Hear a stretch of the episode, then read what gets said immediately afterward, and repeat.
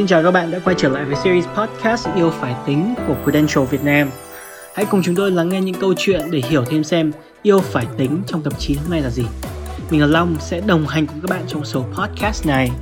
Một mùa tiệu trường nữa đã đến. Năm nay cũng là một năm khá đặc biệt khi các bạn học sinh, sinh viên bắt đầu năm học mới qua hình thức trực tuyến hay còn gọi là tiệu trường online. Vậy mùa tiệu trường online này đã khiến các ông bố bà mẹ phải tính gì cho con của mình Ngày hôm nay chúng ta sẽ cùng trò chuyện với một vị khách mời là chị Nhã Uyên. Xin chào chị Nhã Uyên, cảm ơn chị đã đồng ý tham gia podcast Yêu Phải Tính của Prudential. Chị có thể chia sẻ một chút về bản thân cũng như tình hình hiện nay của con trai của mình được không? À, xin chào mọi người, mình là Nhã Uyên và hiện tại bây giờ thì mình có một bé trai 7 tuổi là bé Bo và bạn đang uh, kẹt ở Cần Thơ và đang ở với ông bà nội là vì do cái uh, dịch từ uh, tháng 5 đến bây giờ. Với trường hợp phải ở xa bố mẹ trong mùa tiệu trường đặc biệt này, chị có những lo lắng gì cho con trai của mình?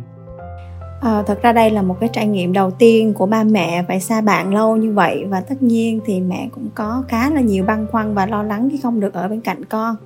cũng có nhiều lúc là ba mẹ cũng cố gắng để làm sao đón bạn lên nhưng mà chưa có được cái cơ hội. Và thật ra sau ngày 15 mà nếu như mà có bất cứ một cái tình hình nào mà khả quan hơn thì mẹ sẽ phải về để đón bạn lên ngay. Tuy nhiên thì việc sinh hoạt, học tập thì à, mình cũng khá là an tâm vì từ nhỏ là bé Bo cũng đã được dạy về cái tính kỷ luật nề nếp, cho nên là bạn khá là tự giác trong cái sinh hoạt của bạn. Do đó thì cái việc hình thức mà thay đổi học tập từ offline đến online à, khi mà không có ba mẹ bên cạnh để mà nhắc nhở bạn thì cái điều đó thì nó cũng không phải là quá quá thực sự là lo lắng đối với chị bây giờ uh, bạn bo thì uh, bạn ở xa ba mẹ như vậy nhưng mà uh, vì bạn được rèn luyện cái tính kỷ luật từ nhỏ đó. Cho nên là uh, một ngày ừ, hai mẹ con mình thống nhất với nhau là mình sẽ có khoảng cỡ 30 phút để chơi ipad. Và sau khoảng thời gian để rèn luyện cái việc đó thì bạn tự động biết đóng ipad sau 30 phút. Và ba mẹ thì cũng cần là cái người làm gương cho con và học cùng con về cái tính kỷ luật giờ nào việc đó và ví dụ như rằng là ba thì hứa với bạn là ngày nào cũng phải tập thể dục để có 6 múi. Và khi mà bạn ờ, từ từ ờ, Cần Thơ lên thì bạn sẽ muốn thấy được 6 múi của ba. Cho nên là à, ba đã hứa việc đó và ngày nào ba cũng phải tập thể dục và ba cũng phải nói chuyện với con về chuyện đó. Còn đối với mẹ thì mẹ có hứa với con rằng là khi mà khoảng thời gian hai mẹ con chơi với nhau thì mẹ không có dùng điện thoại. Và mẹ phải thực hiện cái lời hứa đó. Bởi vì mình muốn là ba mẹ luôn là cái hình mẫu cho con để mà dạy con cái tính kỷ luật và luôn tuân thủ những cái gì mà mình đã cam kết với bạn. Thì mặc dù mình nói cái việc là bạn có được cái tính um,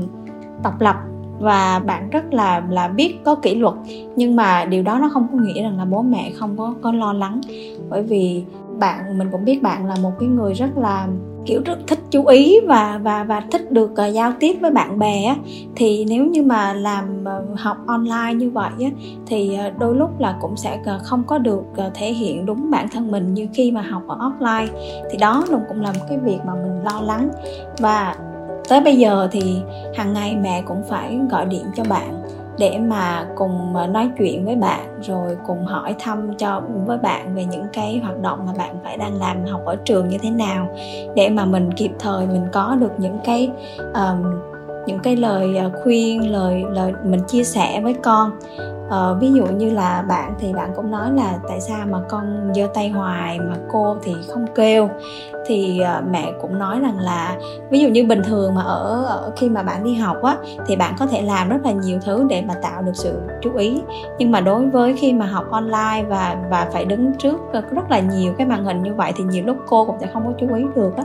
Thì uh, mẹ cũng có giải thích rằng là đôi lúc là con cũng nên nhường cho các bạn, bởi vì có những cái câu hỏi mà con đã biết rồi. Ờ, để cho ờ, các bạn cũng có cơ hội cùng nói chuyện với lại cô giáo cùng con. Ờ, và nếu như mà cô có những cái câu hỏi khó mà không có bạn nào trả lời được, mà con trả lời được thì đó là nó chứng tỏ được cái việc rằng là con con học giỏi à, đó đó là những cái thứ mà mà mà mà chị phải hay nói chuyện với bạn hàng ngày. Thật ra là giải tỏa tâm lý cho con và giải tỏa luôn cả cái tâm lý lo lắng của ba mẹ nữa. Bên cạnh tính kỷ luật và tự giác, chị còn chuẩn bị thêm cho bé những hành trang nào để em có thể tự tin bước vào đời? Mình quan điểm là ba mẹ thì cho con hình hài đưa con tới thế giới này nhưng mà ba mẹ thì không có sống bên con cả đời được. Cho nên cái vốn kỹ năng sống là quan trọng nhất mà mình muốn truyền tải cho con. À, mình và ông xã của mình thì không có muốn đóng khung con trong một cái hàng rào kỷ luật. Cho nên rằng là bên cạnh cái việc phát triển cái tính kỷ luật cho con thì mình cũng uh, muốn phát triển cho con về những cái mảng khác như là tính thẩm mỹ hoặc là tình yêu thiên nhiên và cái cảm xúc về trí tuệ và khả năng hòa nhập với môi trường ờ, từ nhỏ thì à, mình khi mà mình chọn trường cho bạn học thì mình cũng chọn những cái trường có định hướng thẩm mỹ rất là tốt và có nhiều cái hoạt động ngoại khóa uh, có những cái hoạt động hướng tới thiên nhiên có không gian mở.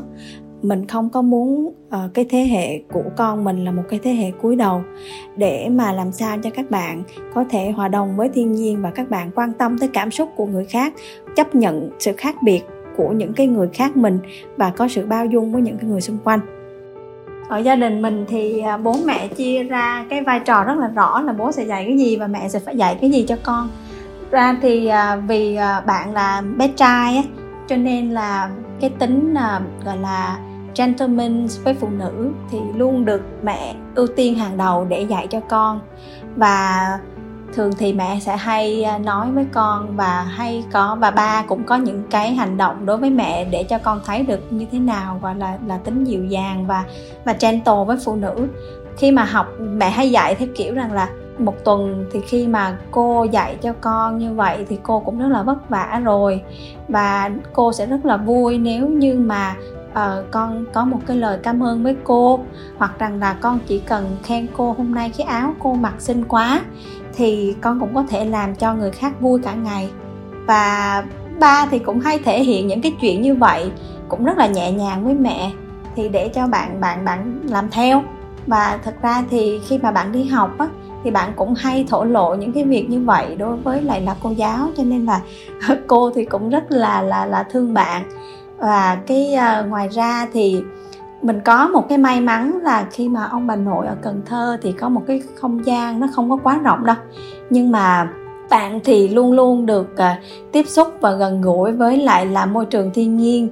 À, ông bà hay hay ba mẹ thường mỗi lần mà cho bạn về quê thì hay cho bạn ra chơi với gà nè rồi à, nhà có một cái vườn rau thì mình hay đố bạn rằng là cái loại rau này là rau gì cái hoa này là cái hoa gì? Và đôi lúc thì bạn còn đi uh, bạn đi bộ với ông bà nội bạn đi tập thể dục thì ông bà nội hay hay chỉ cho bạn à cái con sâu này rồi cái con tắc kè này là như thế nào? Thì đó là cái cách mà mình hướng con cả gia đình mình hướng con vào thiên nhiên nhiều hơn.